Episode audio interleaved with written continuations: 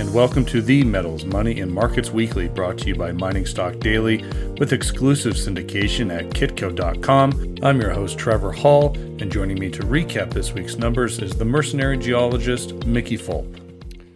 Hey, Mickey, it's good to join you this Friday afternoon. Everywhere you turned this week was a new headline: stimulus, no stimulus, not enough, too little.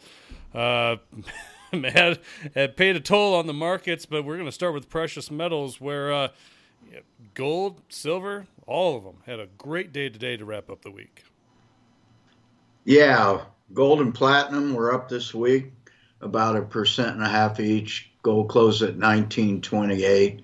Platinum up to $8.85, $14 up. But the real news, I think, would have been silver and palladium, which were double up, and silver closed at 25.07, up 5.5%. Palladium 23.48, up 6%. This all had to do with a weaker dollar, and all the industrial metals are very strong toward the end of the week. Most of these rises occurred today. Yeah, gold reclaiming those 2011 highs. I thought it was a pretty good sign for the yellow metal. What do you think here? Well, I'll call it that it gained that last week, because it closed at 1900 last Friday, and the all-time high of gold was 1895. Okay, very good. Let's move over to Dr. Copper, Mickey. Nice rebound, up 2.5% this week. It's been volatile over the last couple of weeks, but it's been up 4 or 5 days, closed at 302, up 2.5%. It got as low last week at 289. A huge contango, and I looked at it today, and I was wondering if there was something wrong with my spot number, but didn't appear so. Front-month contango at 5.7 cents, and it goes up from there. Part of the thing that happened this week is China's on one of their week-long holidays, so volumes in the copper market were light.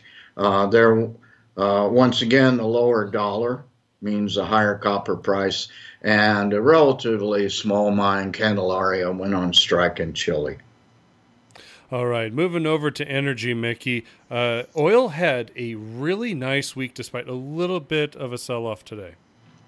Well, it certainly did. I think it got oversold last week. It bounced right back up, closed up almost 10%, closed at 40.53. A lot of this is temporary. It was driven by the threats of another hurricane hitting the same spot in southwest Louisiana and far southeast Texas. And that's really not only Gulf of Mexico oil production affected, but also the refinery complexes, say from Beaumont to Lake Charles. Let's look at the numbers in oil. Rigs up 3, so maybe we've actually turned a corner on that. Production was up to 11 million barrels. Inventories up 500,000 barrels. Imports went up 600,000 barrels, so close at 5.7 million barrels per day. Refineries were up 270,000 barrels, but still suffering. And a lot of this has to do with jet fuel demand. I found something today that I didn't know before, and that's that when you make gasoline, you got to make a bunch of jet fuel too. And so there, with all the airlines, at least half to two-thirds shut down. Not a lot of demand for jet fuel. And finally, in Venezuela, the number of rigs operating are nil. Hmm. Wow. That's kind of hard to fathom, but then again, not hard to fathom, is it? Yeah, it does have the world's largest oil reserves, but it's probably got the most screwed up government and economy of that's still in power anywhere in the world. Yeah. Mickey, taking a quick look at uranium, it was down 0.2% this week. Closed down a nickel, I went looking for news of Cigar Lake restarting. Could not find any evidence that it has, although the McLean Lake mill had a virus case 2 weeks ago. Oh, okay. We mentioned it before earlier in the show, Mickey, the dollar kind of had a dreadful week. It continues its downtrend.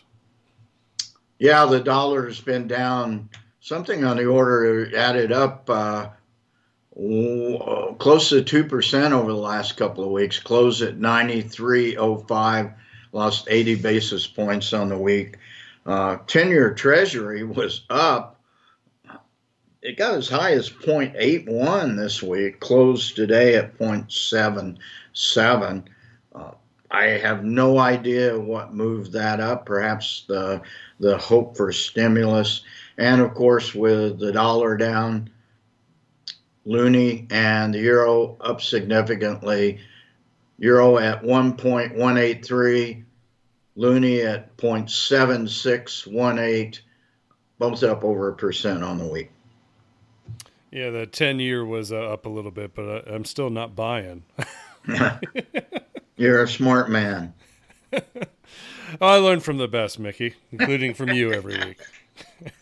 But I do know this. When you talk about stimulus, whether it's 1.8 trillion or 2.6 trillion or 10 trillion, it's going to be deflating to the dollar.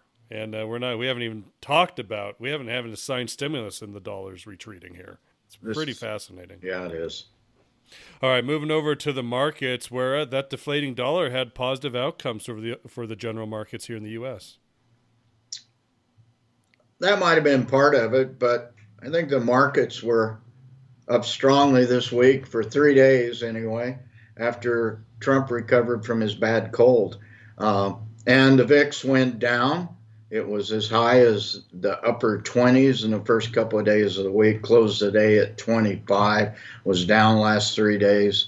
A lot of what went on in the markets, and all the markets had very good weeks, has had to do with the idea that Congress was going to give a Dr. Feelgood shot to the economy. We'll see if that actually happens. Let's look at the numbers. The Dow closed at 28,587, up 3.3%. The Dow is now in positive territory for 2020. S&P 500 was up to 34.77, almost 4% in the week. NASDAQ 11,580, up 4.5% on the week. And get this, the NASDAQ's up 29% this year. Unbelievable. Frothiness. So frothy. Yes, it is. Oh, my goodness. Almost. We talked about this a while back, about how kind of how dangerous a lot of these stocks have been running up. You still call this dangerous territory? Well, my IRA is in indices, and it keeps going up with the market. At some point, it's going to go down. Maybe I'll foresee that and get out before that happens. Yeah, probably. Still true. All right. Well, with the precious metals really making great runs this week, the Venture Exchange up in Toronto also had a nice week. It did. It had a very nice week. It was up to 732, up over 3% on the week, despite the fact that volumes are way down. It's been 12 days since we've had 100 million share day on the Venture Exchange, and those were common throughout the late summer. We'll see what happens as the private placement paper, free trading paper, starts to hit the market here in a time where volumes have been severely down. So I don't know, Trevor. I took some more money off the table this week, and I did some tax loss selling to cover my gains, and not looking to buy yet. Yeah, I actually took some money off the table as well, some profits from some of those junior exploration stocks that did nicely, and holding some cash, waiting for, just to be careful and see if there's another buying opportunity sometime this fall and winter. Yeah, I am. I have more cash than I've ever had before in my two junior brokerage accounts. I'm really looking forward to these Q3 financial numbers coming out from some of these mid-tier producers, Mickey. I think those are going to be very positive with an extra $150 to $200 of margin on their gold price. Well, they better be fantastic or something's wrong at the mines. True that. All right. Looking ahead to next week, Mickey, it is Thanksgiving up in Canada on Monday, so happy Thanksgiving to all of our Canadian listeners out there. But what should we be paying attention to next week? Well, we'll focus on the U.S. since the Canadians have a short week. We've got PPI, Producer Price Index, midweek. We got September retail sales and industrial production on Friday. So, Not a lot of news coming, but Trevor, I want to present you with a factoid, which is really good news for 2020. And it's the most amazing thing I've seen so far. Okay. Since mid-March, no one in the United States has died of old age.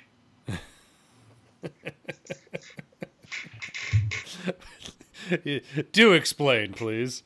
I don't think there's an explanation necessary, Trevor. Okay.